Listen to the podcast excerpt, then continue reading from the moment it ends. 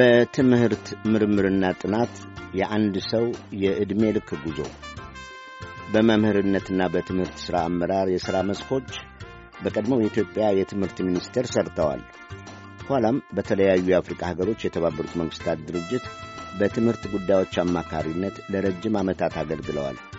ዛሬ በጡረታ ዘመናቸው ደግሞ ላለፉት በርካታ ዓመታት የዕለት ተቀን ሥራቸው ባደረጉት የአንደኛና የሁለተኛ ደረጃ ትምህርት ቤቶች የሥርዓተ ትምህርት ቀረጻ ተጠምደው ይገኛሉ። ዶክተር አያሌው ገብረስላሴ ይባላሉ። ባለፉት በርካታ ዓመታት መኖሪያቸው ባደረጓት በምስራቅ ዩናይትድ ስቴትሷ የቨርጂኒያ ክፍለ ግዛት አሌክሳንድሪያ ከተማ ከሚገኘው መኖሪያ ቤታቸው ጎራ ብሎ ሥራቸውን የተመለከተው የባህልና ማኅበረሰብ ፕሮግራም አዘጋጅና አቅራቢ አሉላ ከበደ ከዶክተር አያሌው ጋር የጀመረውን ውይይት ተከታይ ይዞ ቀርቧል። የምሽቱንም ሳምንት ልባት ካደረገበት ይጀምራል።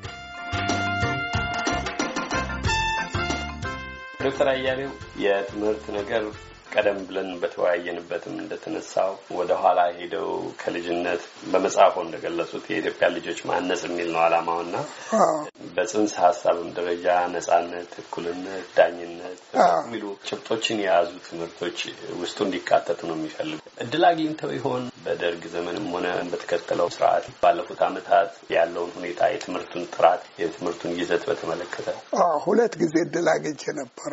ራሴ ከፍዬ ሄጄ በቫኬሽን መልክ እነዚህን መጽሐፍት ሞክሬያለሁ።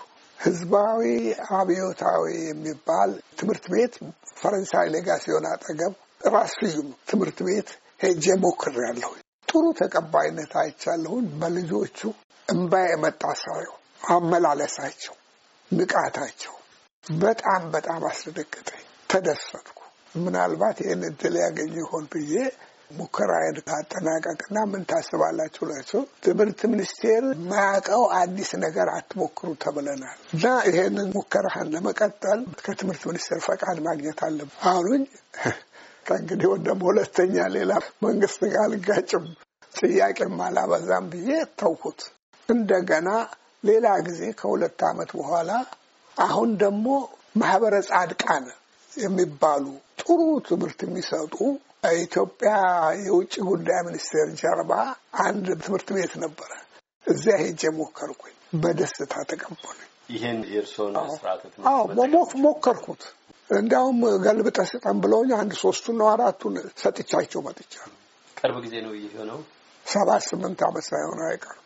አሁን በቅርብ የአማራ መምህራን ማህበር ለብአዴን ዝርዝር ሰጡ ስለ ትምህርቱ ሁኔታ እና ብአዴን ተመለከተው የሚል አየሁ እና ምን ይላሉ እዚያ ላይ የዜግነትና የሞራሊቲ ትምህርት የለንም። የምንሰማው ያንን የዚህን መንግስት ፖለቲካ ነው። የትምህርታችን ሁኔታ ቁም ነገርም የለው ተበላሽቷል እያሉ ሲሉ እንዴ ይህን አጌተው ይሆን የሚል እና ትንሽ እንዲያው ገረመኝ። ደስም አለኝ በእውነት እኔ በጎሳና በሃይማኖት መለያየት ትክክልም አይመስልም። አንዱ በጽሁፎ ጭብጥ ውስጥ ጎላ አድርገው ያወጡት ነው። ዳኝነት፣ ዳኝነት በህብረት በእኩልነት በሀቅ ነው በትክክል ነው እንጂ ይሄ አይነት ዝቅተኛ ነገር ይመስለኛል፣ ወደኋላ መሄድ ይመስለኛል። የትምህርት ሂደት ውስጥ አንድ የጎላ ስፍራ ያለው በአብዛኞቹ የስርዓተ ትምህርቱ መጽሐፍት ውስጥም የወላጆችና የመምህራን መምሪያ ነው የሚለውና በወላጅና በመምህራን መካከል ያለ ግንኙነት፣ በወላጅና በልጆች መካከል ያለ ግንኙነት ለትምህርት ያለውን ፋይዳ ይህንን ያሳሰበኝ ብዙ ስንነጋገር እና ብዙ ወጣቶች እድሜ ያላቸው ልጆች ያላቸው እዚህም አሜሪካ ያሉ። ይህማ ለልጆቻችን ለኛ እንዲያውም አንዱ ሶስቱና አራቱን መጽሐፍ አባስቶ አመጣልኝ። ምን ነው ስለው ለልጆችም የሚሆን እና ብዙ ወጣቶች ልጆች ያሏቸው ልጆቻቸውን በምን ቢያስተምሩ እንደሚጠቅም ፍላጎት እንዳለ ይሄን ላቃለሁ። እዚህ የሚታየውን አይነት ወላጆችና ልጆች መካከል የሚኖር ግንኙነት ልጆች ከወላጆቻቸው ይልቅ አብረዋቸው ከሚሉ የእድሜ ኩዮቻቸው የሚማሯቸው ነገሮች መብዛታቸው ወላጆች ልጆቻቸው ትምህርት ያለማወቃቸው ጥልቀት ያለው እውቀት አለመኖር እንዲህ ያለ ክፍተት የሚፈጥረውን ጫና ይመለከታል። ተስፋ አለኝ ተስፋ አለኝ። ደግሞም ወላጅ ከልጁ መለየት አትችልም። በልጁ ላይ ከባድ ስሜትም ያለው ተቀባይነትም ያለው ከወላጁና ከሚወዳቸው ሰው ሲመጣ የሚል አለኝ። ልምዳችንም ከቤተሰቡ ጋር እያይዞ ቢሆን ጥሩ ነው። ይህ ሁኔታ ቅድም ከቴክኖሎጂ ጋር አዛምደን አንስተነው ነበር። ከአኗኗር ዘይቤም ጋር አሁን የውጭውም ካነሳን የተለየ ገጽታ አለው። በኢትዮጵያም ቢሆን አሁን እያደገ የመጣው ወላጆች ኑሮን ለማሳካት ብዙ ስራ መስራት ከአንድ በላይ የስራ ሁኔታ ውስጥ መግባት መሯሯጥ ይኖራል። ከልጅ ጋር ያለውን መስተጋብር የሚያሳልፉትን ጊዜ ይቀማል። ስለ ልጆቻቸው ውሎና ትምህርት በይበልጥ ለመከታተል እድል ያጣሉ የሚሉት ነገሮች ጎልተው ይሰማሉ። ምን አስተያየት አለው? እኔ አስተያየት ለወላጅ ከልጁ የበለጠ ነገር የለም። ከዚያው ቀነስ አድርገው ለልጆቻቸው የልጅ ነገር ቅድሚያ የሚሰጠው ነው። ካልተቸገረና ፍጹም የማይሆንለት ካልሆነ በቀር ወይም ደግሞ የሚረዳውን ነገር ካለማወቅ የተነሳ ካልሆነ ወላጅ ከልጁ የሚቀድምበት የለም ብዬ ነው የማምነው። ምናልባት በየዋህነት ይሆናል። ዶክተር እስኪ የእናንተን ዘመን እናንሳ። ንጽጽሩ የግድ ሚዛናዊም ባይሆን የነበረውን ነገር እንድናይ ይረዳናል። እናንተ ትምህርት ቤት በምትሄዱ ጊዜ የተማሪው ቁጥርም አነስተኛ ነው፣ የሕዝቡም ቁጥር አነስተኛ ነው። ሌሎች ደጋፊ ሁኔታዎችም ከግምት ሊገቡ ይችላሉ። ይሁንና በዚያ ዘመን የሁለተኛ ደረጃ ያጠናቀቀ አይደለም አራተኛ ክፍል ያለ ተማሪ ሆነው ስራ ሲገቡ የሚታወቁ ሰዎች እናውቃለን። የቋንቋ ችሎታቸው፣ የአስተሳሰብ ጥልቀታቸው በዚያ ዘመን ግንን ብሎ የሚታይ ነገር እንሰማለን። ከአሁኑ ጋር የማይነጻጸር መጽሐፍ የጻፉ ሰዎች አሉ። አዋቂዎቻችንም ስድስተኛ ክፍል ነው ትምህርታቸው ያቆሙት ይባላል። ምን አይነት ትምህርት ትማሩ ነበር?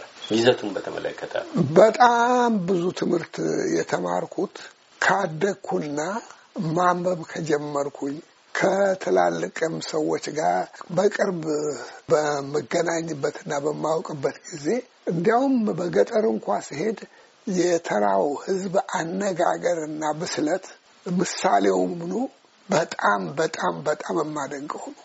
የኢትዮጵያ ሕዝብ በተራ ደረጃ የምንመለከተው ብዙ እውቀትና አስተዋይነት ያለው ነው። ከነሱ ብዙ ተምሬያለሁ። ደግሞም ከነሱ ነው ብዙ ስለ እነሱም ነው ከበሬታ ያለኝ። እንዳሳየሁ እዚያ መጽሐፍ ውስጥ አሁን በኢትዮጵያዊነት ፈሪሃ እግዚአብሔር፣ እንግዳ ተቀባይነት፣ ለሌላው ማሰብ፣ ሲታመም ሄዶ መጠየቅ፣ ሲታሰር ዋስ ሆኖ ማስፈታት፣ ይሄ ይሄንን ሳየው ይነካኛል። ከዚህም የበለጠ ነገር አለ አላምንም። በዚህ ምክንያት ከዚያ ከህዝቡ ያገኘሁትን ነገር አሁን ያለው ነገር ውስጥ ለማስገባት ሞክሬያለሁ እና ብዙ ጠቃሚ ነገር ቁም ነገር ያለው ከአነጋገራችን ከአስተሳሰባችን አይቻለሁ። መደበኛው ጋር የታዩትንም እንድናይ እስኪ ገፋ አድርገው በመደበኛ ትምህርት ቤቶች የሚሰጣችሁ የትምህርት ጥራት ምን ያህል ከፍ ያለ ቢሆን ነው ገና አንደኛ ደረጃን ሳይጨርስ አንድ ሰው ስለ ዓለምም ስለ ትምህርትም ጥሩ የሚባል ግንዛቤ ኖሮት የሚታይ ነበረው?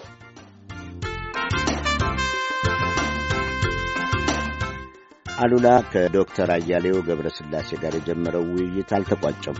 በተከታይ ፕሮግራም ይመለሳሉ።